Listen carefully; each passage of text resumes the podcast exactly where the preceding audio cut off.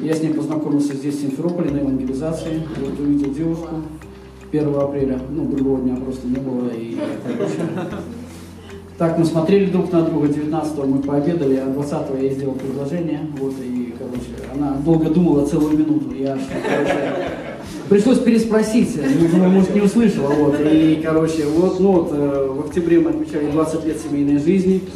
И, слава Богу, и действительно, я веровал 13, ой, 2, извините, 23 года назад, в 97 году, в феврале 97 года, я уверовал, и 22 года я нахожусь в полном служении, действительно езжу по всему миру и проповедую людям о том Христе, который пришел и изменил мою жизнь.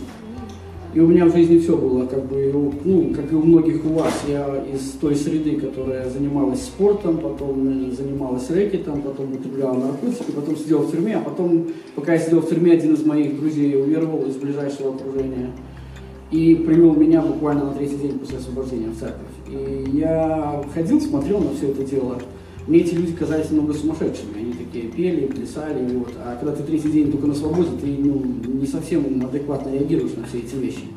Тебе подходят, говорят, здравствуйте, рады, что вы пришли, а что, не хотят от меня творить? Да ничего, все нормально, просто радуются. Я говорю, я не верю, что люди могут просто радоваться. И потом, недели через две, я помню, как я вышел к алтарю, и я сказал, я Бог, я на самом деле не знаю, есть ты или нет, потому что эти сумасшедшие, в том числе и мой друг, говорит, что ты есть, и я вижу в нем такие изменения ну, в моей жизни не то, что тебя там вообще нет ничего святого, но если ты такой, как о тебе говорят, то ты, наверное, видишь, что я умираю, что у меня немного путей в жизни, потому что у меня с 94 -го года, в 97 я попал в церковь, а с 94 -го года у меня обнаружили там раннюю стадию цирроза печени, я употреблял там, был полинаркоман, то есть как бы я мог все употреблять, лишь бы находиться в нормальном состоянии, все, что можно было нюхать, э, вдыхать, э, внутривенно ставить. То есть это была моя специализация. И я говорю, ты поним, ну, если ты такой, как о тебе говорят, то ты, поним, ну, ты видишь, что у меня немного путей в жизни, а я молодой, мне 22 года, я не хочу умирать, и у меня настолько испорчена репутация, что, что меня уже никуда особо никто из людей не хочет видеть. И я говорю, что если ты изменишь мою жизнь, то я буду тебе служить. И я помню, я сказал, что я буду верить тогда что Иисус был, что Он живой, что Он может менять свою жизнь, и я приму Его спасителем своей жизни. Я не понимал, что со мной произошло, пришел домой, и впервые я заснул за 6 лет употребления ну, наркотиков. Я впервые вообще спокойно заснул, и утром проснулся, не было ни абсентов, ничего, и утром я проснулся так, как будто бы этого никогда не было в моей жизни. И вот начиная с конца февраля 97 -го года я живу с Богом и рассказываю людям о том Боге, который изменил меня. Аминь. И мы бываем много где. Мы бываем в Европе, мы бываем, мы бываем, короче, по всему миру и по Ближнему Востоку. И много где ездим и проповедуем. И все, что связано, послушайте, я евангелист, и, соответственно, все, что мы говорим на собраниях, мы вдохновляем людей проповедовать. Потому что, ну, даже у вас как так сказать, церковь э, апостола Павла, святого, да, я так понял. Да. И мне нравится, что девиз этой церкви, идите научите все народы, крестя их во имя Отца и Сына и Святого Духа. Аминь. То есть, послушайте, это предназначение христианства. То есть Бог спасает нас для того, чтобы мы спасали кого-то. Бог поселяется в нас для того, чтобы через нас прикасаться к кому-то. То есть я не верю в прихожанство, я не верю в отделенное христианство, когда люди прячутся за четырьмя стенами и говорят «Аллилуйя, у нас все хорошо». Короче, вот мы ожидаем пришествия Господа Иисуса Христа. Послушайте, христианство – это делиться той жизнью, которая у нас есть. Иисус нам передал свою жизнь, да, и когда Иисус воскрес, ну, я просто плавно перейду, потому что мне надо было сказать, кто я, что я. Я в Керчи-то меня знают, я бываю чаще, да и вашего лидера Александра, я не знаю, пастор он у вас, епископ, апостол. Вот, и, э, Александра я помню еще в 99 году, когда он только увез. То есть, как бы, мы с ним знакомы тоже с года 99-го. Вот, и когда мы встретились тут спустя какое-то время, Керчи, а мы лет, наверное, тоже, наверное, 15-16 не виделись. Я был так удивлен Божьей работой, Божьим прогрессом. На самом деле это здорово, да? Никогда не знаешь, что будет в нашей жизни. Но приходишь к Богу, и Бог открывает тебе нечто такое хорошее. Аминь. И когда за вас молились, ребята, ну, за вас Саша и я, извините, Фая, да. Вот. Ну, у меня может быть такое, у меня очень такой, я много езжу, и поэтому я не всегда запоминаю имена. Хорошо, вы меня простите, если я что-то имя перепутаю. Вот, ничего, нас нормально, да? Э, когда за вас молились, знаете, я внутри услышал слово, когда Бог пришел к Аврааму и сказал, что я Бог, который животворит мертвых, называет несуществующих существующим. У вас есть мечта, и вы верите в Богу, который специализируется на невозможном на том, что любят силу людей. Да? Так или нет? Это нас и отличает от всех остальных. Мы, вы немного сумасшедшие люди, христиане, потому что вы верите в книгу, которую никогда не видели. Ну, вы верите в книгу жизни? Вы верите, что ваши имена записаны в книгу жизни? Я смотрю, не все, да? Прославление, прославление думаю, записано или записано? В каком-то псалме, вот. Ну, ну, вы верите, да, что ваше имя вписано в книгу жизни? Аминь. И, э, но вы ее никогда не видели. А на какой странице? На какой странице оно записано? Мы не знаем, но мы знаем, что это реальность, так или нет. Мы верим в небеса, их никто не видел, да, и когда люди оттуда возвращаются, они говорят, ну это, наверное, что-то тебе предвиделось, но мы знаем, что это реальность, так или нет. Мы верим в Бога. Поэтому вы уже достаточно сумасшедшие, чтобы верить в то, что не видно и не ощущается. Продолжайте, и Бог исполнит ваши мечты, потому что мечты приходят от Господа. Дьявол не дает мечты. Бог дает людям мечты. Они приходят в форме семян, идей, и люди за них ухватываются, и внутри вашего духа рождается картина. Так или нет?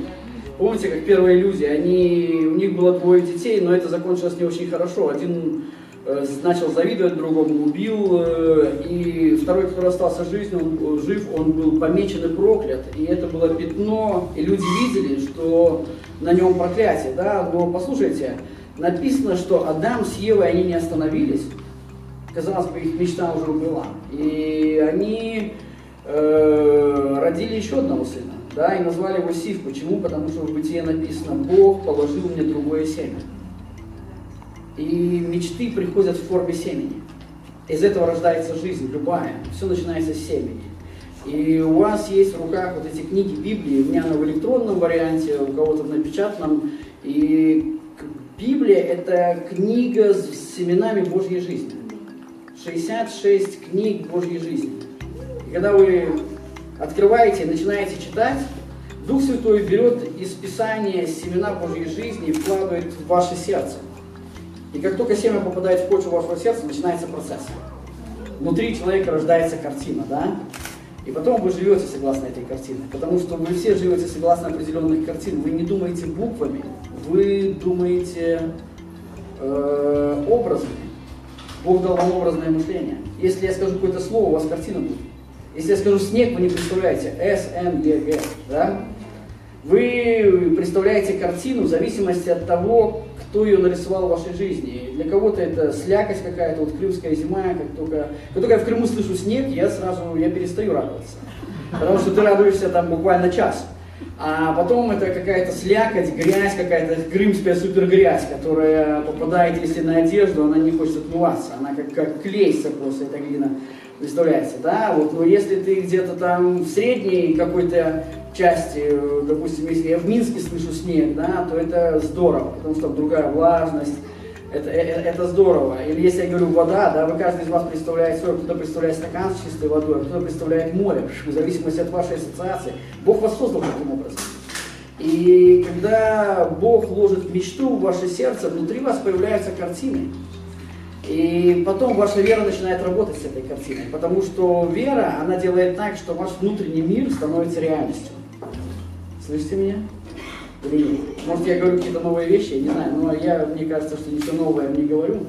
Павел э, пишет в послании к Ефесской церкви, есть две молитвы, когда Павел молится об этих церквях. И когда он в третьей главе, там вторая молитва, где это описано, он говорит, э, а тому, кто действующая нас силой, может сделать несравненно больше чего, о чем мы думаем, о чем помышляем. Бог делает только то, о чем мы думаем и о чем мы помышляем. Бог работает с вашей фабрикой. Внутри вас фабрика, которая рождает образы, с которой вера работает и преобразует их в духов, в это, из духовного мира, переносит их в материальный, в реальность. Слышите? И фабрика работает независимо от вас 24 часа в сутки. Вы их не просто включаете ее вот, в субботу с 11 до, до часу потому что вот время собраний, или там еще на домашних группах, там братья во вторник на мужскую, а сестры там в среду на женской, да, ничего не перепутал. Видите, я внимательно слушаю то, что вы говорите, а Бог слушает еще внимательнее. Понимаете? И фабрика работает независимо 24 часа в сутки. А ваша задача поставить в эту фабрику сырье, потому что какое сырье в нее поставите, э, с таким она и будет работать. Если вы позволяете миру сеять в вас семена страха, разрухи, то так оно и будет.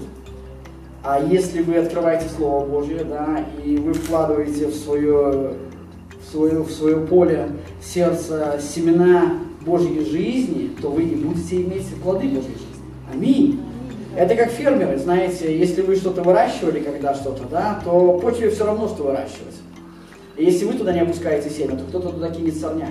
Правда я говорю или нет? И почва не говорит, нет, нет, я не хочу выращивать сорняки, кинь в меня культуру, я хочу выращивать культуру. Или вы там садите помидоры, а оно говорит, нет, я помидоры не хочу, я хочу огурцы в этом. Оно не надо, почве все равно. Почва устроена таким образом, что оно дает процесс семени.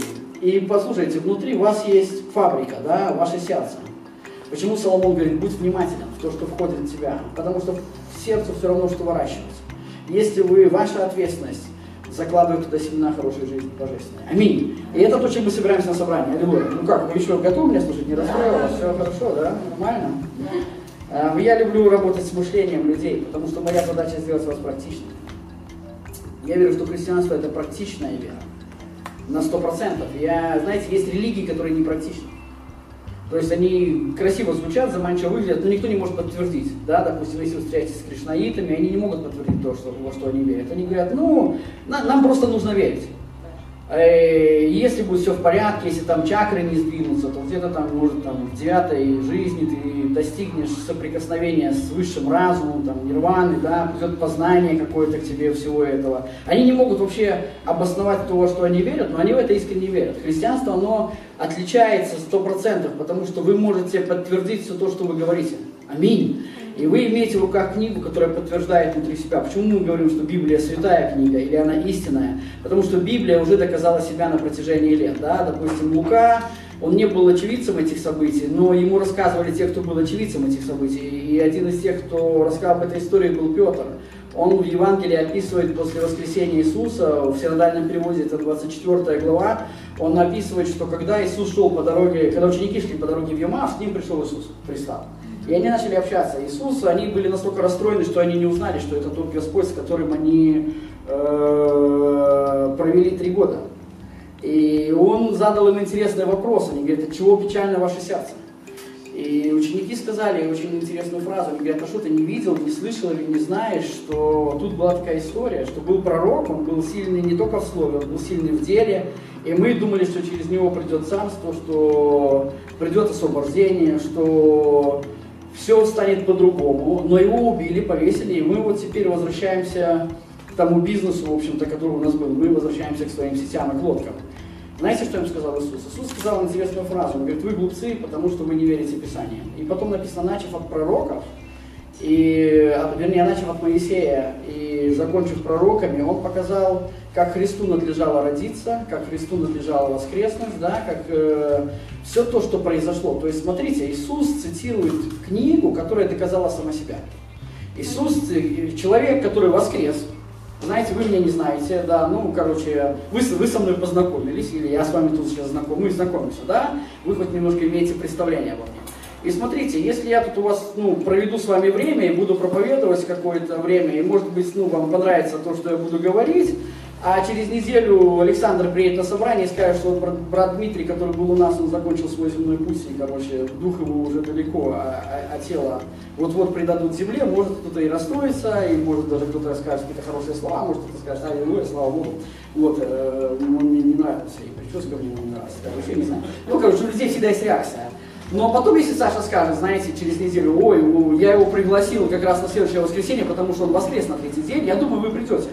Потому что вам будет интересно, что скажет этот человек, который видел то, чего не видели мы. Да? Он где-то соприкоснулся с тем, чего мы не видели, и он прошел через что-то, да, так или нет? Он соприкоснулся там где-то с другой реальностью. Так вот, смотрите, Иисус, который прошел смерть, да, и воскресенье, он возвращается к ученикам, и что он цитирует? Он цитирует Библию.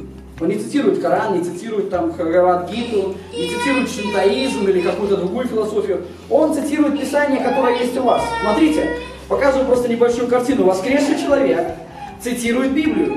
та книга, которая есть у вас. И он говорит, что эта книга, она говорила о чудесном рождении, да, она говорила о чуде. И чудо произошло, то есть как бы младенец родился от девы. Вы не часто, я думаю, вы не слышали э, в жизни, чтобы дева рождала, да, за исключением Библии, потому что деве невозможно родить. Для того, чтобы родить деве, нужно, чтобы в нее попало семя. А эти, ну, а это, короче, как бы, ну, тут дети, не могу объяснять весь физиологический процесс, да вы сами все прекрасно знаете. Вот. Эта Библия говорила о чудесной жизни этого человека, что он будет веден как агнец на заклание и будет безгласен. Говорила эта книга, да, за 473 года до его Рождества э, говорил пророк Исаия, и так и произошло. И это чудо, прожить 30 лет и не согрешить ни разу, 33 года, да, так или нет? Скажите, вы верите, что прожить 33 года и не быть грешным это чудо? Или вы не верите? Вы много видите людей, которые, ну, короче, я по всем церквям спрашиваю, кто ни разу не грешил, даже в своей христианской жизни, никто не поднимает руки. Вот, очевидно, как бы я нахожусь в нормальной этой самой церкви среди нормальных людей. Вот. Я еще не на небесах. Вот. Я, я еще жив, и вы живы. И эта книга говорила о чудесной смерти Христа. О том, что он будет распят. И, э, и так и произошло. И эта книга говорила о чудесном воскресении. Христа. То есть как бы о том, что на подвиг своей души, ну я просто сами цитирую известные слова, он будет взирать с довольством. И это произошло, так или нет? То есть послушайте, на самом деле мы имеем в руках книгу, которая уже доказала, что она работает, и эта книга, она подтверждает сама себя. И поэтому, когда вы берете обетование из этой книги, вы можете рассчитывать на то, что Бог исполнит его. Аминь, так или нет? Мы не живем в неведении, мы живем в истине. Аллилуйя, да? То есть, смотрите, христианство это не религия. Христианство – это форма жизни, когда Бог работает в человеке и через человека. Так или нет? Когда Он общается с человеком, когда Он сотрудничает с человеком. Аллилуйя. Поэтому у нас есть нечто лучшее, чем религия. Правда? А? Да или нет? Религия. Иисус не, не пришел за новой религией. Он, религии было много. И когда пришел Иисус, это его отличало от других учителей. Он зашел э, в синагогу, открыл свиток, начал читать Исаию, то, что у нас написано, как там 61 глава. И люди говорят, он читает, но читает как-то не так. То есть они удивлялись, что он это читает по-другому, с властью, веря в то, что он читает. Не просто каждую субботу они читали по обыкновению. И тут же, послушайте, он рассказал о царстве, и тут же ему пришлось его доказать и показать и продемонстрировать то, что он верил. Потому что когда к нему подошел человек с сухой рукой и сказал, если хочешь, можешь меня очистить, но я хочу, очистить написано, что он сразу исцелился. И это было доказательство того, что он демонстрировал то царство, которое представлял. Понимаете? Религия, она может только говорить о, о каком-то о, о, о каком-то духовном состоянии, но христианство это когда вы носите в себе царство и когда его демонстрируете. Аминь. Да? Правда я говорю или нет? Моя задача, слушайте, сделать вас практичными. Я верю в христианство, которое работает на 100%. Аллилуйя. Я верю в царство, которое проявляется. Вы верите, что царство Божье внутри вас, да? А скажите, что царство делает царство? Наверное, царь, да, правильно. Наличие царя. Есть царь, есть царство. Нет царя, нет никакого царства. Так или нет? Библия говорит, царство Божье внутри вас. Царь внутри вас. 24 часа в сутки. Не оставлю и не покину во все дни жизни вашей. Это его обещание. Вы не можете его нарушить, заставить. Это не основано не на том, какие вы. Это основано на том, какой он. Он поселился внутри вас и говорит, я тот дух, который любит вас до ревности. И нет того дня, чтобы я не был рядом с вами. Аминь. И это здорово. Поэтому, послушайте, это лучше, чем религия. То есть я немножко пройдусь по своим записям. Христианство – это динамика, а не догма. Религия является догмой. А христианство это является динамикой, да, это движущая сила, которая заставляет людей куда-то идти. Христианство это взаимоотношения, а не ритуалы. Да, в религии есть только ритуалы. Почему традиционная церковь собирается, они даже не знают, зачем они собираются. Они просто, ну вот, должен нам собираться, да? Взаимоотношения не ритуалы, это как в любую религию. Знаете, есть много религий, которые молятся. Я много работал в мусульманских регионах. Почему вы молитесь? А, вот, да, у нас тут есть, представь, вы же знаете, да, культуру Потому что должно молиться. Потому что установлено пять раз в день надо совершать намаз. Да, правильно я говорю? Нет, да? Но послушайте, когда мы были в Средней Азии, я помню, мы были, а мы были в Казахстане, в Киргизии, в Татарстане, в Башкирии. Это очень такие э, густонаселенные регионы исламским населением, исламской культурой. И когда ты разговариваешь с людьми, приверженцами, допустим, мусульманской религии, я им говорю, для чего вы молитесь? Они говорят, нам должно молиться. Ну, просто должно молиться, так или нет? Да. И они ничего не ожидают, когда молятся. Потому, просто надо молиться. Это так установлено правилом. Но мы ожидаем, когда молимся. Потому что у нас есть взаимоотношения через Иисуса Христа. Написано, мы не просто приходим к престолу благодати, но мы ожидаем благодати и милость для благовременной помощи. Аминь. В нужное время, как сегодня свидетельствовал брат, Бог посылает работу, Бог посылает исцеление, Бог посылает чудеса. То есть мы, у нас есть взаимоотношения с Отцом, так или нет? Это не просто ритуал. Я помню, как в Казахстане они говорят, у вас ничего не получится, у нас хорошая религия. Я говорю, ну я не претендую, я не говорю о том, что у вас плохая религия. Но христианство это не религия. Они говорят, что ты имеешь в виду? И я говорю, ты можешь э, попросить Аллаха об исцелении. Он говорит, согласно моей книге, они держат эту книгу в руках. Он говорит, согласно этой книге, если я начну просить Всевышнего о такой вещи, как исцеление, это будет величайший грех с моей стороны. Я говорю, ну согласно этой книге, Богу нравится, когда вы приходите к Отцу, просите, и Сын первородный сказал, просите и получите. Первородный Сын сказал, ищите и найдете. Первородный Сын сказал, стучите, и вам будет отворено. То есть христианство это не мистика, так или нет? Это реальность взаимоотношений. Что еще написано? Э, э, это не формальность, это реальность. Да? Мы не религия прошлого, мы вера настоящего. А? Так или нет? Бог не сказал «я был», Бог сказал «я есть». Я, он говорит, я сущий, от начала, я вне времени. Есть это в любой момент времени. Воскресенье, понедельник, вторник, среда, четверг, пятница, суббота, 12, 8, 2 часа ночи, Владивосток, э, Пекин, Киев, Рим. Я есть. Независимо от того, где ты находишься географически. Да, правда я говорю или нет? А? Мы, что вы делаете, церковь? Церковь апостола Павла, вы пишете Евангелие прямо сейчас и продолжаете деяния апостола, потому что вы церковь святого апостола Павла. Вы не скорбите, и у вас тут не просто икона с черной ленточкой был апостол Павел. Аллилуйя, хвала ему веки. Мы продолжаем деяния, потому что, послушайте, и э, Ветхий Завет – это прелюдия, это история человечества. И это образы.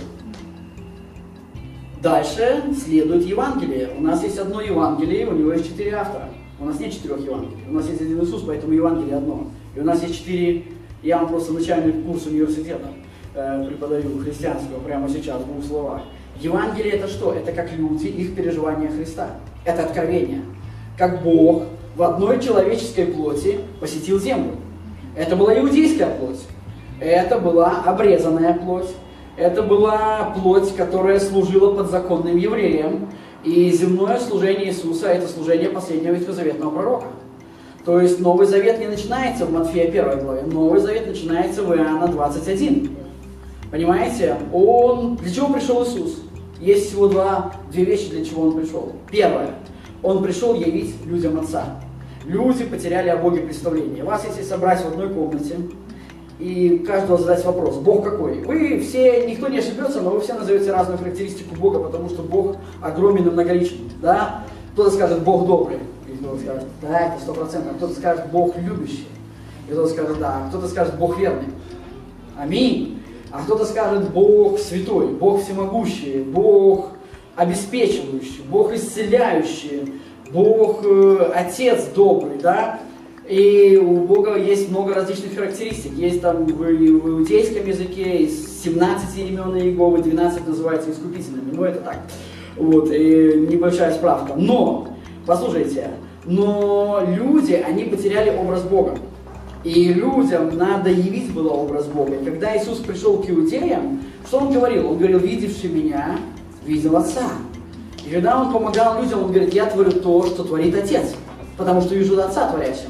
Я знаю, что говорит Отец, и то, что слышу, передаю вам. Говорил об этом Иисус, да? То есть, послушайте, Иисус, автор послания к евреям, кто-то считает, что это апостол Павел традиционно, но сегодня ученые некоторые считают, что это был Акила и Прескила, пасторы римской церкви, которые начинали еще в Антиохии с апостолом Павлом. Ну, точно не установлено, кто является а, а, автором послания к евреям и при участии кого написано. Но автор послания к евреям это каноническая книга, и он говорит, что Иисус это образ Божьей природы. То есть образ Божьей ипостаси написано в первой главе в 7 стихе. Ипостась – это природа. То есть он показал сердце Отца. Какой Бог, да? Хотите увидеть, какой Бог, чтобы не потеряться среди всех характеристик? Посмотрите на Иисуса. Иисус говорит, видевший меня, видел Отца.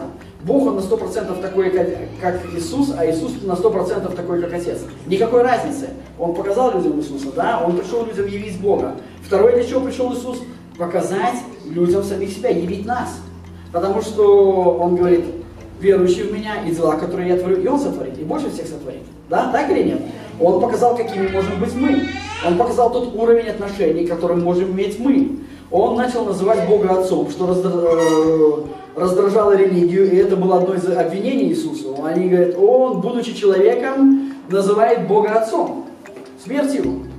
То есть они не могли этого вместить, но Иисус поднял новый уровень откровения. И его последняя молитва, он говорит, как я в тебе, и они во мне, так пускай все будут едины, и покажи им, что ты их любишь, точно так же, как любишь меня. Да, так или нет? И потом, что сделал Господь? Он зашел на крест, исполнив закон, и заплатил ту цену, которую мы не могли заплатить. И воскрес на третий день для нашего оправдания. Когда он воскрес, написано, что он собрал учеников в Галилее, и потом еще в течение 40 дней беседовал с ними о Царстве Небесном. И когда вы прочитаете то, что говорит Иисус воскресший, это очень сильно отличается от того, что Иисус говорит до своей крестной смерти. Потому что там он называет учеников сначала слугами, потом друзьями к концу жизни уже называет, да, так или нет. А когда воскресший Иисус, он называет их братьями, и он говорит, скажи братьям моим, что я восхожу к Богу моему и к Богу вашему, к Отцу моему и к Отцу вашему. То есть, как напишет позднее апостол Павел, в послании к Колоссянам, первой главе, я думаю, где-то в девятом стихе, он взял, написано, избавил нас от власти тьмы и перевел в царство возлюбленного Сына. То есть Иисус поставил нас на один уровень с собой. И он говорит, смотрите, теперь Бог, насколько Он был Бог для меня, настолько Он Бог для вас. Насколько Он был Отец для меня, настолько Он Отец для вас. Потом Он вдохнул учеников в свой дух и говорит, послушайте, не отлучайтесь из Иерусалима, ждите обещанного от Отца, да? И написано, провел с ними 40 дней, говоря с ними о Царстве Небесном. Он, я думаю, что говорил какие-то важные вещи. Потому что если вы увидите то, что я написывал, те беседы, которые происходили там на берегу возле костра, они в корне меняют концепцию. То есть со стороны Ева... Нормально, я быстро, нормально, не быстро говорю, успевайте за мной. Да? Мне жена говорит, не говори так быстро. Я говорю, меня таким Бог создал, вам придется меня принимать таким, какой я есть. Смотрите, вот, вы, вот э, пророки говорят о том, что однажды нечто произойдет. И вот написано, приходит полнота времени, и Бог спускается на землю и одевает человеческую плоть. И Евангелие описывает о том, как Бог облегся в одну человеческую плоть, в иудейскую плоть. И показал, как люди могут жить. Потом он умер, потом воскрес, и потом начинается эра деяний. Да? Если Евангелие это время откровения, то деяние это время проявления.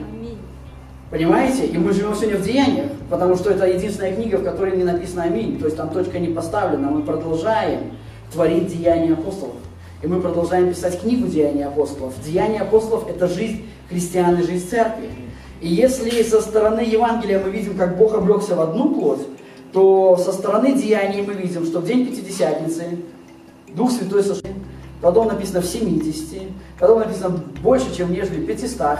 И если сначала это была только иудейская плоть, то потом это была какая? Еленская плоть, да, потому что среди 70 уже были елены. А потом это была каждая плоть, которая предоставляла себя э, Иисусу Христу. Там была африканская плоть, допустим, э, Нигер Луций, друг Павла по антихийской церкви, он темнокожий, он был из э, Маврикии. Э, да, Маврикия, да, э, Северная Африка, он был оттуда. Вот, и он, и он был темнокожий на самом деле. И потом мы видим, как римская плоть, галатская плоть, каринская плоть, ефесская плоть, любая плоть, да? То есть Бог обрекался в любую плоть, которую ему предоставлял, которая говорила, ты мой Господь.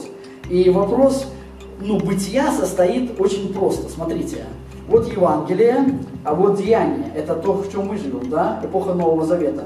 Может ли сегодня Бог иметь э, то же самое служение в теле там, э, украинской, русской плоти, грузинской плоти, иметь то же самое служение, как он имел в теле Иудея 2000 лет назад. Может. Почему? Потому что тот же самый Бог, и потому что та же самая плоть. Вы скажете, ну у него была иудейская плоть. Ну послушайте, в иудейской плоти, если взять этнические, убрать этнические различия, то тот же самый набор хромосом, да? Это только вот российский бывший министр культуры сказал, что у него одна хромосома лишняя, чем очень гордился. Вот, ну, такой министр, такая культура, простите. Вот, ну, короче, это самое. Но факт такой, что обычно у людей стандартный набор хромосом, да, там не, нет лишних, там четкое количество пар, по-моему, 23, да, если мне не да и половину, если я ошибаюсь, в своих биологических познаниях. Вот. Э, тот же самый набор органов, да, есть парные органы, есть одиночные органы, да, те же самые функции, тот же самый набор костей, тот же самый набор клеток, то есть фактически она ничем не отличается. Больше того, если раньше люди думали, что оно может только в иудейской плоти, то открываем деяние, и, вернее, в мужской плоти, то открываем деяние и видим, что Бог точно так же поселяется в женской плоти. Да, никакой разницы. И Бог использует точно так же женскую плоть, как и мужскую плоть. Почему Павел и напишет? Нет теперь уже никакой разницы. Женского или мужского пола, иудеи или нет, не имеет значения только новое творение во Христе Иисусе. Аминь. Аминь, аминь, аминь. Вот, поэтому мы живем в деяниях. И наша задача продолжить деяния. И когда Иисус собрал их на горе и сказал, не отлучайтесь из Иерусалима, но ждите от того, что было обещано от Отца, да, и потом сошел Дух Святой. Знаете, что это напоминает? Это напоминает переход эстафетной палочки. То есть, когда, знаете, эстафета, эстафетная гонка, что когда один пробегает свой участок, вопрос не в том, как ты пробежал свой участок, а вопрос всей команды, командной игры. То есть, один пробегает свою эпоху и передает эстафетную палочку следующему, и следующий должен что? Пробежать свой этап. И потом передать снова эстафетную палочку, потом снова эстафетную палочку. И послушайте, начиная со времен апостолов, кто-то передавал слово, кто-то передавал послание, благодаря чему сегодня... Что это такое? Атаки. Атаки, я понял. Мы атакованы навесновыми. Вот. Это я, видно, где-то так микрофоном махнул, да? Вот. А мне надо будет спрятаться. Мне спрятаться надо за кафедрой. Я не люблю прятаться за кафедрой. Вот. И э, к чему я говорю? О том, что сегодня вы здесь, в собрании, только лишь потому, что кто-то передавал дальше свою эстафету и проходил свой путь. Были темные времена, были люди, которые сжигали на костре, была эпоха Возрождения, и все это время слово передавалось, передавалось, передавалось. Да, так или нет? Были мрачные времена в нашей жизни, было советское время, где людей за Библии уничтожали, садили в тюрьмы, запрещали, ловила милиция. Мы много чего прошли. Но послушайте, благодаря тому, что каждый знал свой путь и проходил, вы сегодня здесь спасены. То есть, послушайте, то, как вы пройдете свой путь, а Иисус говорит, я путь. И вы не можете путь просидеть, пропеть, знаете, и прособираться. Вам надо пройти путь. Путь можно только пройти. Из пункта А нужно пройти пункт Б. Это жизнь. Иисус говорит, я путь, я истина, я жизнь. И вы приходите к Богу через меня. То есть у нас есть путь определенный. Это, это, это жизнь, это, это определенный путь. Знаете, это не просто там вот день прожил и ладно. Вы где-то все окажетесь. Все окажетесь. Однажды, ну, перед Богом. Я имею в виду, окажетесь перед Богом. И апостол Павел, знаете, что говорил? Буду цитировать вашего любимого апостола. Он говорил, э, зная, что топор уже над ним занесен, в одном из своих последних посланий он пишет, «Я сохранил веру, я совершил течение, и я готов встретиться с Богом, я готов принять то, что Он приготовил для меня». То есть, если говорить современным языком, апостол говорит, я прожил ту жизнь, которая была достойна, чтобы ее прожить. То есть, если была возможность, я бы повторил все снова, я бы ничего не менял, потому что я знал судьбу свою, я шел, независимо от трудностей, знаете, когда он описывает свои трудности, некоторые говорят, ну это как-то ну, не очень, да, но послушайте, каждую трудность Павел, он говорит, э, он писал римской церкви, говорит, я хвалюсь скорбями, то есть каждую трудность он использовал для того, чтобы свидетельствовать о том, что Бог благ и милостивый вовек. Когда его побили камнями, ученики тихенько его вынесли там за город и сказали, а, ну, короче, разойдемся и не знаем. Если спросят, э, кому Павел приходил, то скажут, не знаем, какой Павел. Вот, короче, все. Тихо разошлись по домам, да? И в это время Павел побывал на небесах. Но Бог ему сказал, там еще не время. И вернул его обратно в тело. Что сделал Павел? Он поднялся, и он ушел с того города? Нет, он вернулся в тот же самый город. Слышите меня? И продолжил там служение. Он говорит, еще не время. Павел говорит, я хвалюсь скорбями, потому что Бог использует все трудности для того, чтобы показать свои победы. Я сегодня утром в своем утреннем блоге писал в Фейсбуке и некоторым лично отправлял людям, ну, из тех, кого я знаю, просто я-то вас не знаю, но у меня там есть определенное количество подписчиков. Я написал слова апостола Павла, цитировал, что Бог всегда дает нам торжествовать во Христе Иисусе. Всегда. Всегда дает торжествовать нам во Христе Иисусе. Или в современном переводе написано «всегда ведет нас своей триумфальной процессией и распространяет познание о себе во всяком месте». Аминь. Поэтому вы здесь не случайно, и моя задача сделать вас немножко практичным. Итак, что поднимает лучшее в вас? Я буду быстро, у меня немного времени, я буду быстро, потому что мне пришлось долгое время вам объяснять, но я думаю, это кому-то надо. Итак, смотрите, мы продолжаем Деяния апостолов прямо сейчас, сейчас да? Как написано в послании Колоссянам 2.14-15, «Истребив учением о нас бывшее рукописание, написано то, что было против вас, которое он взял его из среды, пригвоздил ко кресту, отнес силы от начальства властей, властно подверг их позору, восторжествовав над ними собой. Аллилуйя. Все, что было против нас, закон был прибит ко кресту, и мы воскресли для новой жизни. Вы, приходя в церковь, вы воскресли для новой жизни. Слышите меня? Недавно написано, древнее все прошло, теперь все новое. Новые идеи, новые молитвы, новая сила. Мы не просто молимся, мы приходим к Отцу и получаем. И мне надо вот что понять, вернее объяснить вам, что поднимает самое лучшее в вас. Знаете, проблема в том, что внутри нас всех идут, живут хорошие идеи. Благодаря рождению свыше, да, у нас у всех хороший мир. Но зачастую наш разум мешает им реализоваться. Потому что мы, когда отвлекаемся на то, что нас окружает, мы перестаем смотреть на на нечто хорошее. Как я сегодня утром писал, Павел пишет Коринфской церкви, вы имеете, он говорит, свидетельство Христова настолько сильно вас укрепилось, что вы не имеете недостатка ни в каком даровании. Знаете это место Писания? Это из 1 Коринфа. Он говорит, ожидая явления, которое сохранит вас, и вы будете неповинны в день Господа нашего Иисуса Христа. Он говорит, свидетельство Христова укрепилось настолько сильно в вас, что вы, э, это самое, не имеете недостатка ни в каком даровании. Смотрите, что говорит апостол Павел. Он говорит, если вы смотрите на свидетельство Христова, да, то вы не имеете недостатка ни в каком даровании. Как только вы сводите свой взгляд с Христа и начинаете смотреть на что-то другое, да, на обстоятельства, новости, а новостей нет хороших. Я вообще не понимаю, зачем люди смотрят телевизор. Это лишает их жизни. Им потом быстрее хочется умереть, нежели жить в этом аду, который называется твоя голова. Потому что новости накидывают туда столько всякой ерунды, что тебе уже как бы, ты уже забыл вообще, где Бог. Вообще я с Богом или нет? Вообще я не понимаю, что происходит. Но проблема в том, что, как я говорю, вы заставляете, вы кормите свою фабрику неправильным сырьем, да?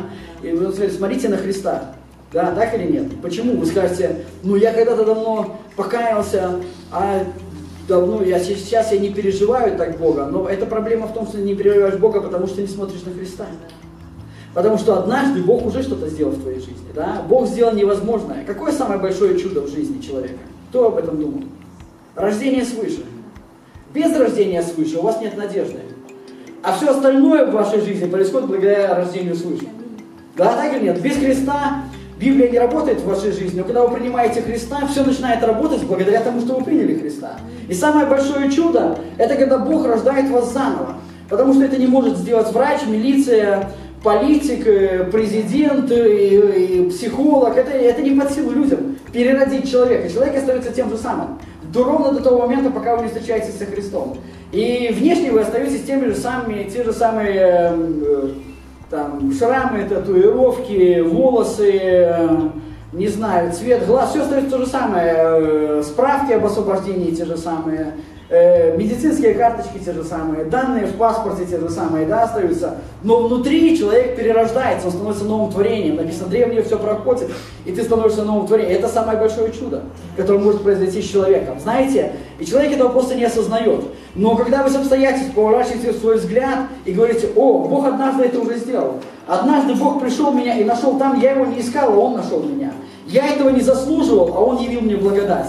Я был грешником, а он смыл с меня грех и дал мне э, одежду праведности. Люди говорили, что я иду в ад, а пришел Бог и сказал, что ты идешь на небеса. Э, люди говорили, что Бога нет, а я знаю на, 20, на протяжении 23 лет, что Бог живой, и Он приходит в мою жизнь, и Он больше заинтересован в общении со мной, нежели я с Ним. А? Бог э, милостив ко мне и проявляет свою милость тогда, когда я не заслуживаю. Знаете, когда вы разворачиваете свой взгляд на Христа, ваша жизнь преображается. Это как евреи, которые стояли в пустыне, их жали змеи. И Бог говорит, Иисус сравнил себя с медным змеем. Бог говорит Моисею, быстренько поднимай так, чтобы все видели. На самый высокий шест.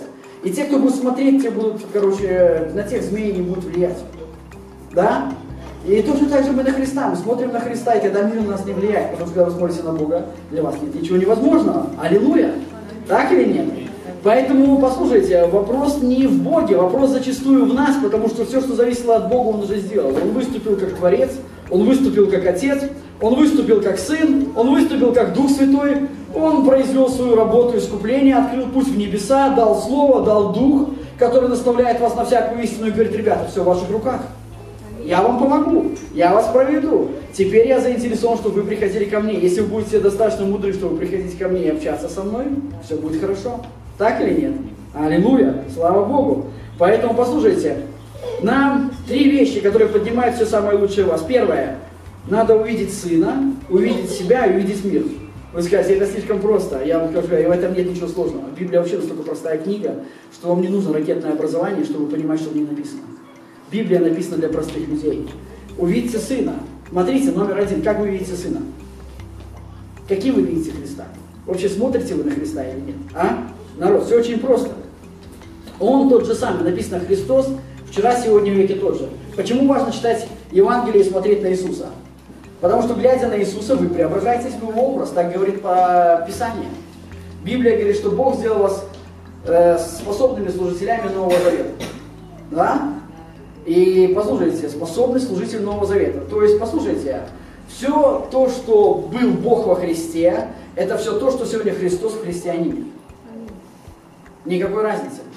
Люди говорят, так это же Иисус. Да, но тот же самый Иисус, которого ты читаешь, это же самый Иисус, никакой разницы живет сегодня в тебе. М? И твоя жизнь преображается, ты можешь быть похож на Иисуса только тогда, когда ты смотришь на Него. Потому что ты и отражаешь Его славу. Это, как написано, слава детей и их родителей. Знаете, дети не часто нас слушают, но они смотрят, как мы себя ведем. И они преображается в нас образ. Это закон духовный, его нельзя отменить. Поэтому, если вы смотрите на образ Христа, вы преображаетесь в образ Христа. Если вы смотрите на образ мира, вы будете преображаться в образ мира. Павел говорит, кого вы слушаете, на кого вы смотрите, тем вы и становитесь, тому вы отдаете себя в подчинении. Да, так или нет? Мы люди, которые себя с чем-то, мы так созданы. Мы обладаем даром отождествления, мы становимся тем, на что смотрим, так работает вера. Поэтому, послушайте, хотите, чтобы все самое лучшее, которое заложено Богом, у вас высвободилось, смотрите на Христа. Люди говорят, ну у меня нет времени. Слушай, у тебя есть время выговорить 100 безлимитных минут э, на телефоне и сожрать там 4 гигабайта интернет-трафика. И если ты можешь это делать э, и еще просмотреть там каких-то сумасшедших передач по телевизору штук 5, переходя от одной другой, если у тебя есть на это время, то послушай, у тебя есть время на то, чтобы пообщаться с Богом. Просто не надо врать. Все, что ты... Знаете, иногда я воспитываю своих детей, потому что вот Давид ему 15 лет, а Исфире 18 лет. И иногда они не хотят делать то, что надо. Иногда Давид, пользуясь моим отсутствием, а я много отсутствую, он говорит, я работаю, у меня нет времени. А, он знает, я говорю, послушай, есть две вещи. Это то, что ты объясняешь детям на пальцах. Есть то, что можно сделать, то, что тебе хочется сделать. Да, так я говорю, говорить. А есть то, что я говорю, нужно сделать. Есть необходимые вещи. И мы зачастую, мы делаем то, что нам хочется сделать. Но когда мы не делаем нужных вещей, наша жизнь не преображается. Если мы делаем только то, что хочется делать, понимаете? И я говорю часто своим детям, что если ты сделаешь то, что нужно сделать, то Бог даст тебе возможность наслаждаться тем, что ты хочешь сделать. Потому что главное должно оставаться главным. Аминь. Знаете, с чего вы начинаете свой день? На кого вы смотрите, на кого обращаете внимание, тем вы и становитесь. Поэтому, когда ваш разум отдохнул и переработал все, что у него нагрузили за день утром, послушайте, если у вас нет времени, и вы встаете на работу, я вам говорю, встаньте на 15 минут раньше и проведите время с Богом. Ваша жизнь будет намного продуктивнее. А можете это и на полчаса. Аллилуйя, у меня нет времени. Есть у вас время? Слушайте, у президента, допустим, Америки 24 часа в сутках, как и у вас. У него не 26, не 28 утра, а у него также 24 часа в сутках. И у него находится время управлять страной, где живет 350 миллионов человек. И он точно такой же, у него набор хромосом и набор органов, органов, он ничем от вас не отличается. Если у человека есть возможность, э, послушайте, думать о 340 миллионах населения его страны, то вы в состоянии с Богом справиться с одной своей жизнью. Аминь. И если вы захотите, это будет работать, так или нет? Увидите Христа. Каким вы видите Христа? Видите ли вы его царствующим? Видите ли вы его милующим? Видите ли вы его исцеляющим? Видите ли вы его благословляющим? Послушайте, это будет отражаться на вас. Потому что его образ будет отражаться на вас. Аминь. Итак, увидите Христа. Для того, чтобы понять, кто вы такие. Потому что когда увидите Христа, вы увидите себя. Второе. Увидите себя. Послушайте, что говорит апостол Павло. Римлянам 8.29. Ибо кого он предав... Я иногда могу дуже повільно переходити і спілкуватися українською, вот, поэтому, если что, то вибачайте. Вот. Ибо кого он предузнал, тем и предопределил быть подобными образу сына своего, дабы он был первородными между многими братьями. Послушайте, единственный образ, в котором вы преобразуетесь, это образ сына. Поэтому, если вы не видите образ сына, вам не в кого преобразовываться. А? Так или нет? Вопрос, смотрите, дальше. И мы все, как с, откры, э, с открытыми лицами, я вам цитировал, 2 Коринфянам 3, 18, э, видим в зеркале сияние славы, изменяясь, становясь все больше похожими на Него, это из современного перевода. Его слава в нас возрастает, ведь она исходит от самого Господа, а Он есть Дух, а где Дух Господень, там свобода. Итак, смотрите, с открытыми лицами видим, как в зеркале сияние славы и преображаемся в тот же самый образ, да? Так или нет? Э, как вы видите себя? Какими вы видите себя? Прощенными, возрожденными, новыми. Кто вам этом может сказать? Только Иисус. Видите Иисуса, будете видеть правильно себя, да? Потому что мир на вас поставил клеймо. Вы все равно для мира сумасшедшие люди. Э, не пытайтесь миру понравиться.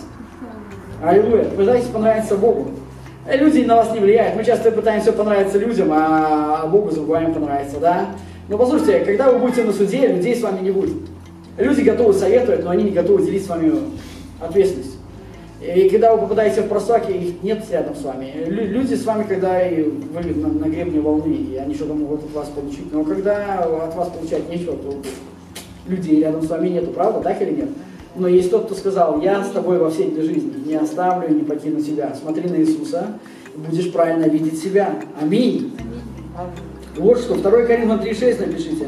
Он дал нам способность быть служителями Нового Завета, не буквы, но духа, потому что буква убивает, а дух животворит. Все проповедники делают акцент на букве и дух, который убивает, а дух животворит. Но послушайте, но мне нравится здесь фраза «Он был вам способ быть служителями способность Нового Завета». Поскольку Он, слушайте внимательно, запишите это, поскольку Он говорит, что я есть тот, кто я есть, поэтому у меня есть то, что Он говорит, что у меня есть.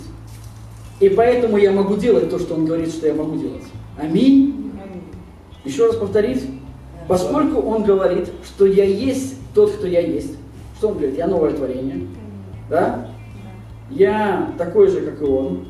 Бог точно так ко мне относится. Поскольку я есть тот, кто я есть, у меня есть то, что он говорит, что у меня есть. То есть Царство Божье внутри меня. И поэтому я могу делать то, что он говорит, что я могу делать. Я могу быть способным служителем Нового Завета. То есть все, кем Бог был когда-то во Христе тогда, все это Христос во мне сегодня. Откровение книги верующий вчера становится проявлением Христа сегодня в реальной жизни. Воплощение Бога во Христе становится перевоплощением Бога во мне. Да, так или нет? Есть такое слово реинкарнация. Люди просто не понимают его смысл. Они думают, что это один человек, который переселяется во все остальные. Ре, реинкарнация от, от испанского слова карна. А на испанском карна означает жизнь. И это как перепроявление жизни. Одному евангелисту величайшему там, 20-го столетия, Тил Осборну, когда-то на CBN, это где миллионная аудитория, это светский канал, ведущая хотела поставить его в тупик, и она говорит, вы верите в реинкарнацию? Он говорит, да. И она такая раз и потерялась. Думаю, вы же христианин. Он говорит, ну понимаете, воплощение Бога во Христе становится перевоплощением Христа во мне сегодня. То есть каждый раз, когда я делюсь с кем-то Евангелием, и кто-то принимает Христа как своего Господа и Спасителя, происходит реинкарнация. Жизнь, которая во мне, она поселяется в том же самом человеке. Жизнь Христа, которая во мне, она поселяется еще в ком-то. и происходит возрождение новой жизни. И рождается еще один человек с потенциалом сына или дочери Божьего. Аминь, аминь, аминь, аминь. Да, так или нет? Еще одно вам скажу, потому что у меня осталось 10 минут, насколько я понимаю. Итак, как вы видите Христа? Как вы видите себя? Где вы можете найти себя настоящего? Во Христе. Одна из самых величайших историй, которые люди не совсем понимают, потому что они читают с современной точки зрения, это история, которая описана в Матфея, когда Иисус, написано, пришел в страны Кесарии Филипповой. И Кесария Филиппова – это место было в Израиле, но это было место языческого поклонения, потому что они поклонялись Богу плодородия, Богу Пана. Это языческий бог плодородия. И именно в Кесарии Филипповой было капище, где земледельцы приносили хлеб и плоды. И это в Израиле, ребята, происходило на минуточку. В Израиле, под законом. И э, Кесарии Филипповой она так расположена, что там есть очень глубокая пещера, и во времена Христа, понятное дело, что ее никто не исследовал, потому что она была глубокая, и никто туда не э, заходил. Оттуда вытекала речка, и эта речка – это одна из трех источников э, Иордана. Три реки соединяются и образуется Иордан. И вот одна вытекает как раз из этой пещеры, которая находилась в Кесарии Филипповой. И капище, где э, приносились жертвы Богу Пана, они находились э, прямо там. И в эту пещеру скидывали остатки. Когда вот это все оставалось, и туда скидывали остатки, это все перегнивало. И оттуда ну, был не совсем приятный запах. Вот, такое зловоние шло. И знаете, как это называлось? Это называлось, э, поскольку мир э, Израиль в то время был под римским господством, то это называлось врата Аида, вход в царство мертвых. Это то, что наши переводчики перевели как врата Ада. Потому что это была реальность.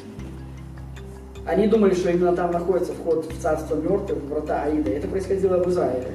И туда сотни людей приходило для поклонения. И вот Иисус идет с учениками. И он говорит им интересную фразу. Он говорит, «Э, что мир думает про меня?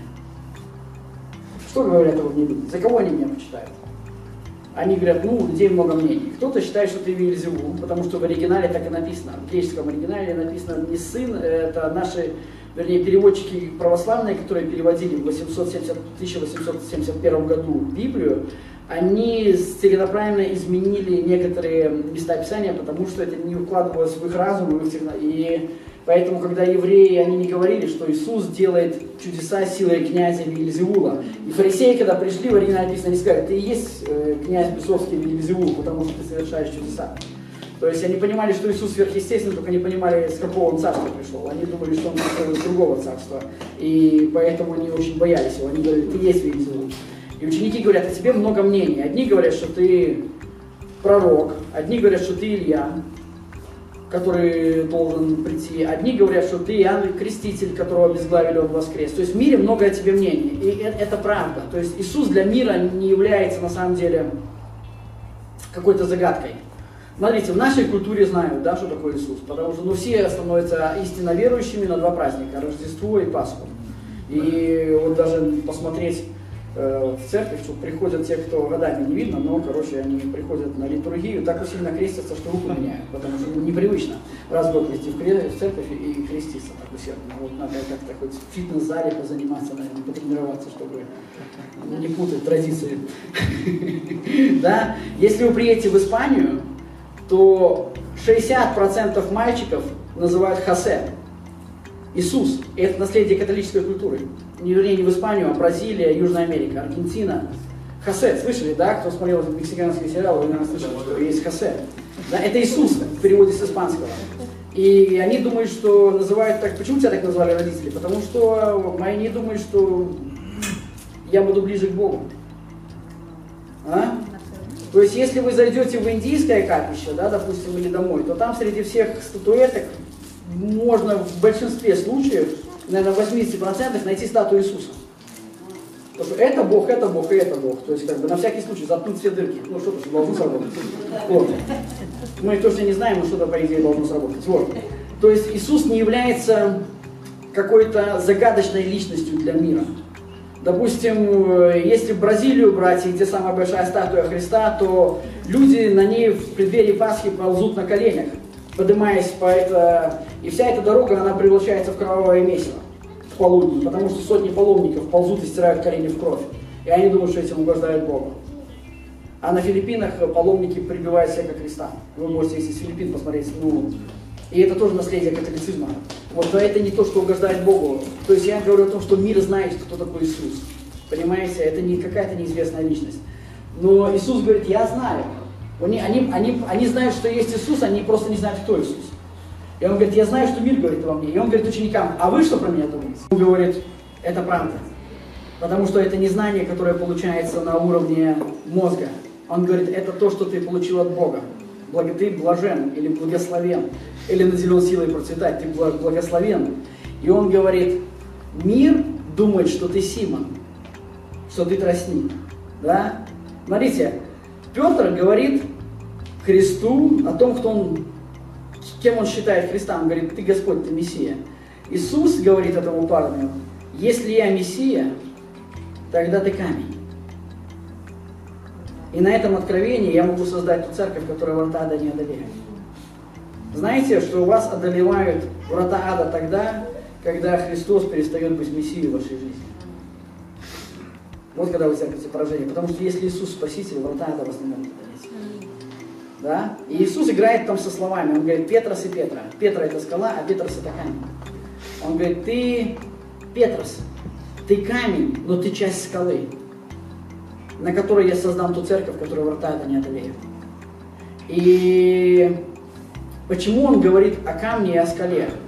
То есть есть такое понятие, как краеугольный камень. Это камень, который вытесывался, раствора в то время не было, или использовали там глину. И когда использовали раствор, э, на э, строительство храма закладывалось Углы закладывались на больших таких тесанных самых, э, может быть, это был гранит, я не знаю, но это были самые твердые камни, потому что, чтобы углы не уехали. Потому что если уедет угол, уедет стенка. Те, кто занимается стройкой, они знают, что угол это ну, самая важная часть строительства. И пророк говорит, глупые строители, они отвергли камень, который сделался главой угла, а мудрые, да, допустим, они не отвергают. И апостол Петр, он же, он же и присутствовал в части этого разговора, позже он, знаете, в послании напишет – что это камень соблазна и преткновения. Те, кто не покоряются Слову, они постоянно притыкаются о Христа, первое послание Петра. Слышите меня? То есть э, он, Иисус говорит, ты камень, и основание храма Соломона находится на отвесной скале, чтобы вы понимали.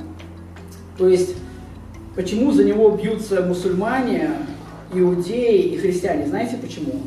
Потому что по иудейским традициям там э, находится огромная скала в основании э, камня Соломона. Ой, храма Соломона, там, где был храм Соломона. Там, где сейчас стена плача. Там только кусок сохранился. И они, по иудейской мифологии, они утверждают, что это центр мироздания. Потому что они понимают, что там где-то по преданиям ковчег, там где-то череп Адама, все это сосредоточено вместе, они как бы центр духовной энергии, поэтому все хотят там иметь кусок пирога. И Иисус говорит, смотрите, Иисус говорит, ты, Петр, часть скалы, а скала я. И я тот, на ком утверждается новый миропорядок. То есть в то время, как они думают, что самарянка, которая у колодца, она сказала, Иисус, у меня как бы, ты умный парень, я вижу, потому что ты знаешь, что было в моей жизни и чего не было. И я хочу тебе сказать вот что, смотри, он говорит, что ваши говорят, что место поклонения находится там, на той, скажем, в Иерусалиме, а наши говорят, что здесь. Где оно вообще должно быть? Иисус говорит, вопрос не географического положения. Он говорит, я скала, на которой утверждается вся истина. И если ты строишь на мне, то врата ада никогда тебя не одолеют. Я скала, которая не покорилась. Я центр мироздания. Недаром говорят, что мир христоцентричен. Понимаете, ребята? Поэтому он не просто Бог Петра. Он Бог э, Саши, Фаи, Давида, Димы, Арины. Правильно я да, называю? Я не знаю всех ваших имен, но, короче, каждого из вас. Если Иисус Спаситель, то каждый из вас Петрос. часть скалы, на которой утверждается все мироздание. Аминь, которую врата ада не одолеют. Понимаете, да? Что-то получаете сегодня или нет? Слава Богу.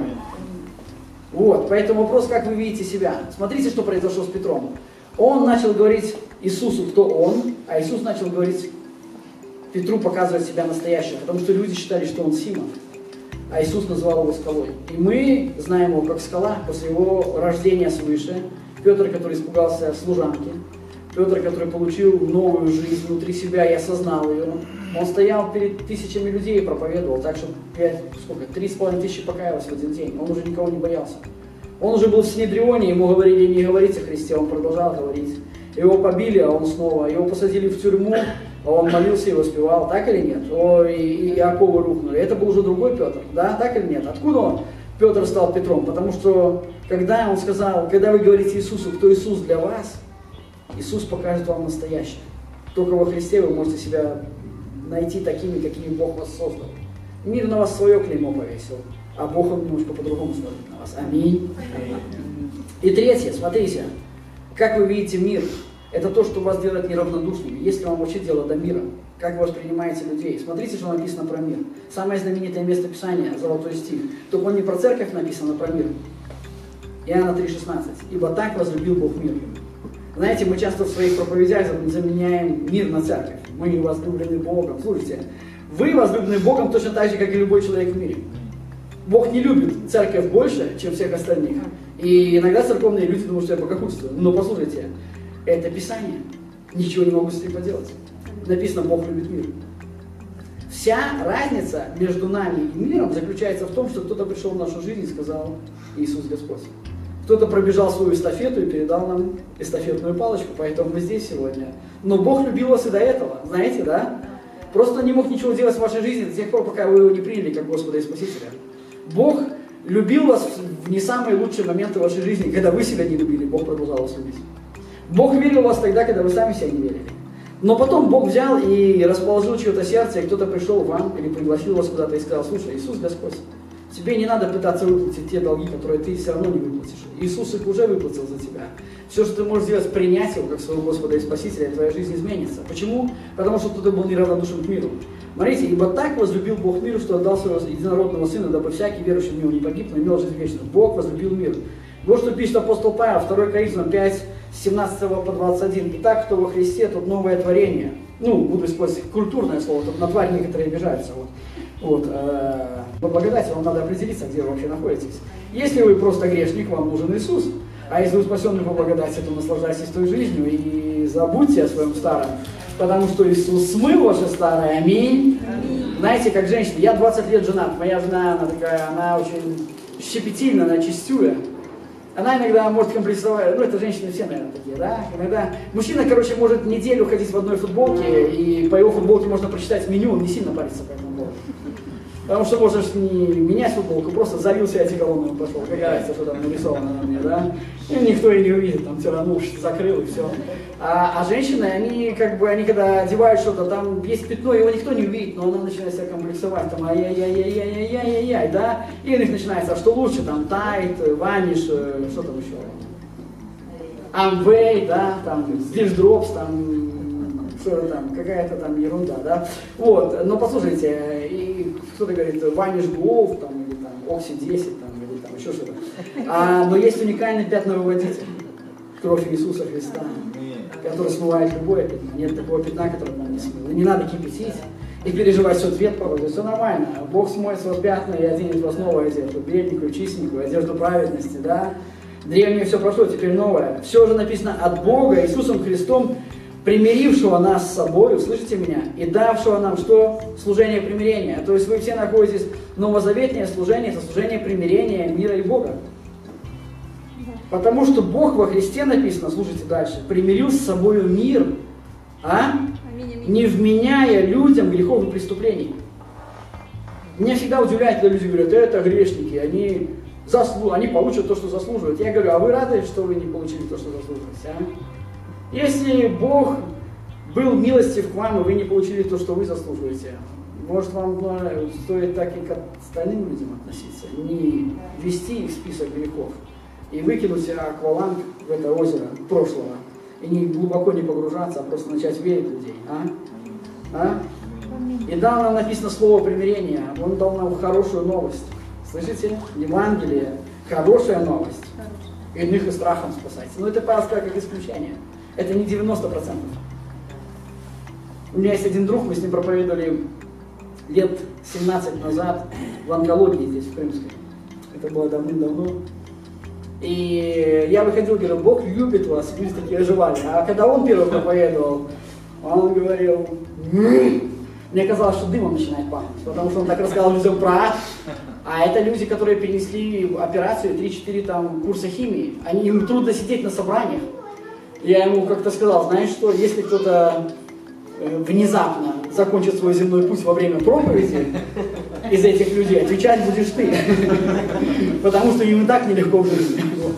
Но, как бы, слава Богу, Бог был милостив к нам. И мы видели, как Бог себя спасал людей. Теперь этот брат авторитетный служитель. Не знаю, изменил ли он послание. Ну да ладно. Итак, мы посланники от имени Христова, и как бы сам Бог увещевает через нас. От имени Христова просим, примиритесь с Богом. Потому что не знавшего греха Он сделал для нас жертвой за грех, чтобы мы в нем сделались праведными пред Богом. Аминь. Слышите меня?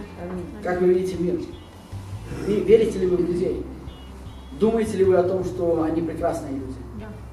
Думаете ли вы о том, что они заслуживают, чтобы услышать хорошую новость о том, что Бог любит их? Послание любви.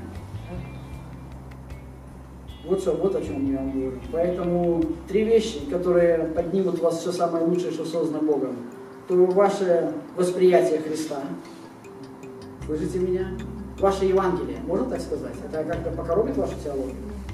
Что такое Евангелие? Это история человека, это его переживание Христа. Да? Павел пишет о своем Евангелии. Павел пишет Галатам, я вам проповедовал, братья, Евангелие, которое не есть человеческое, но которое получил через откровение Иисуса Христа. Скажите, Евангелие апостола Павла, оно где находится? Между какими книгами? Между Матфеем, где, где, где Евангелие апостола Павла? Мы знаем Луки. Что было Евангелием апостола Павла? Он в деяниях это повторяет, по меньшей мере, я могу сказать на скидку, только я раза три об этом слышу. Но это я так, из, из того, что знаешь. Я просто не хочу ошибаться теологически, но вот на скидку, на свежую память. Что было Евангелием апостола Павла? Его история. Он везде проповедовал свою историю. Он по-разному начинал, но он рассказывал историю о том, как по дороге в Дамаск в его жизнь пришел Христос и сказал, я Бог, который сотворил тебя. Ты меня гнал, но я тебя все равно люблю. Я даю тебе новую жизнь, потому что еще до твоего рождения и до всей мировой истории я призвал тебя быть свидетелем моих для язычников. Вот оно, Евангелие апостола Павла. И он везде его проповедовал. Перед царями, перед иудеями, перед кем бы он ни был. Он везде рассказал, это Евангелие апостола Павла. Это была его история. Слышите меня? У вас у каждого есть своя история. Есть история Евангелия от Саши. Есть история Евангелия от Дмитрия. У меня есть своя история, там она началась в 97 году, но мы все имеем свое Евангелие, да? Слышите меня, свою хорошую новость, как однажды Бог пришел в нашу жизнь, что-то сделал в нашей жизни. И я думаю, что мир заслуживает и достоин услышать ваши истории. Аминь. Аминь. Слава Богу, что получили. Давайте, давайте встанем на ноги. Давайте помолимся. Я верю, что хорошие семена в вашей жизни сегодня могут прорасти. И сегодня будут прорастать. Отец, я благодарю Тебя за эту церковь, Господь. Я благодарю Тебя за это место и за эту церковь, за это собрание. Я благословляю каждого человека. Я знаю, что Ты основал эту церковь. Потому что церковь не является творением человеческих рук. Церковь является, Господь, Твоим творением, Господь. И Ты родил эту церковь, у Тебя есть для нее предназначение. И, Господь, Ты ее поставил, чтобы она была как светильник, Господь, который наверху горы, чтобы люди, Господь, могли приходить к свету и тьма могла уходить. Я просто благословляю, Господь, эту церковь, каждого человека, это собрание, Господь. Я благословляю лидеров, Господь, этой церкви, потому что Ты даешь им мудрость, Ты даешь им стратегию, Господь, Ты даешь им э, план, Господь, видение для развития, для исполнения своего предназначения. Я просто благословляю каждого из них. Я благословляю, чтобы каждый из них, Господь, пришел к Тебе, спросил, Господь, что Ты ожидаешь от них в жизни, увидел, Господь, вот эту большую картину, эту надежду, Господь, для того, чтобы двинуться согласно того пути, который Ты предназначил для него, во имя Иисуса Христа. Я благословляю каждого человека, Господь, в этом зале сейчас. Независимо от того, с чем он сталкивается, с каким давлением он сталкивается, во имя Иисуса Христа. Господь, с какими симптомами не сталкиваются, с какими трудностями не сталкиваются. Я знаю, что Ты Бог, который восполняешь нужды человечества. Иисус, когда я открываю это, те истории людей, которые описаны в Библии, Господь, то, что описано в Твоем Слове, Ты не отказывал ни одному человеку, который приходил к Нему, Господь. Ты всегда, Господь, э, исполнял то, о чем они просили, Господь. Ты никогда не отказал ни одному человеку, ни по какой причине. И я верю, что Ты не меняешься, как говорит Твое Слово. И моя жизнь тому свидетельство. Поэтому прямо сейчас я молюсь за каждого человека в этом зале, Господь. И ты видишь их нужды, ты видишь их молитвы, Господь. Твое слово говорит, где двое или трое, собранные в Твое имя, Ты посреди них. Ты здесь с нами, Господь, в духе, Господь. Мы не можем Тебя видеть или физически ощущать, телесно, Господь, но Ты с нами, Господь, здесь, и Ты неизменен. И точно так же, когда Ты приходил к толпе народа, Господь, и Ты всегда, Господь, отвечал на нужды людей, Господь, Ты отвечал на их просьбы, на их молитвы, Господь, Ты поднимал их достоинство, Господь. Точно так же Ты сегодня здесь в этом зале, Господь. И Ты продолжаешь делать ту же самую работу. Я просто благословляю каждого человека во имя Иисуса Христа. Если кому-то сегодня есть симптомы, Господь, и он переживает, Господь, я просто приказываю всяким симптомам браться прочь во имя Иисуса Христа. И я молюсь о том, чтобы Твоя исцеляющая сила, она была из Духа вышла и прикоснулась, Господь, к клеткам, тканям и органам и восстановила людей согласно Эдемского плана во имя Иисуса Христа. Господь, я, если кто-то сегодня нуждается в дальнейшем видении, Господь, и не знает того, что ему делать, Господь. У Тебя есть предназначение для каждого человека, которое Ты еще до основания мира приготовил. И я молюсь о том, чтобы, Господь, у человека было достаточно времени и мудрости прийти к Тебе и получить эту картину во имя Иисуса Христа, просто благословляя каждого из них во имя Иисуса Христа. Если кто-то сегодня нуждается в хлебе, Господь, я благословляю, Господь, во имя Иисуса Христа. Пошли просто сверхъестественные подарки, процветания, Господь, во имя Иисуса Христа. Те, кто нуждается в надежде или в восстановлении, Господь, каких-то отношений во имя Иисуса Христа, Господь, дай мудрость. Те, кто нуждается в мире, да в домах, Господь, я провозглашаю Твой мир, Господь, в этих домах. И те, кто, Господь, уйдет с этого собрания, пусть они будут носителями Твоей жизни, Твоей любви, Твоего мира, который, Господь, придет в их дома во имя Иисуса Христа. Те, кто молится о неспасенных семьях и родственников, Господь, Ты сказал, молите Господина жатвы, чтобы выслал делателей на жатву свою. И мы молимся, Господь, о том, чтобы Ты выслал делателей, Господь, к нашим друзьям, близким, Господь, которые не слушают нас, Господь, или не хотят слушать нас.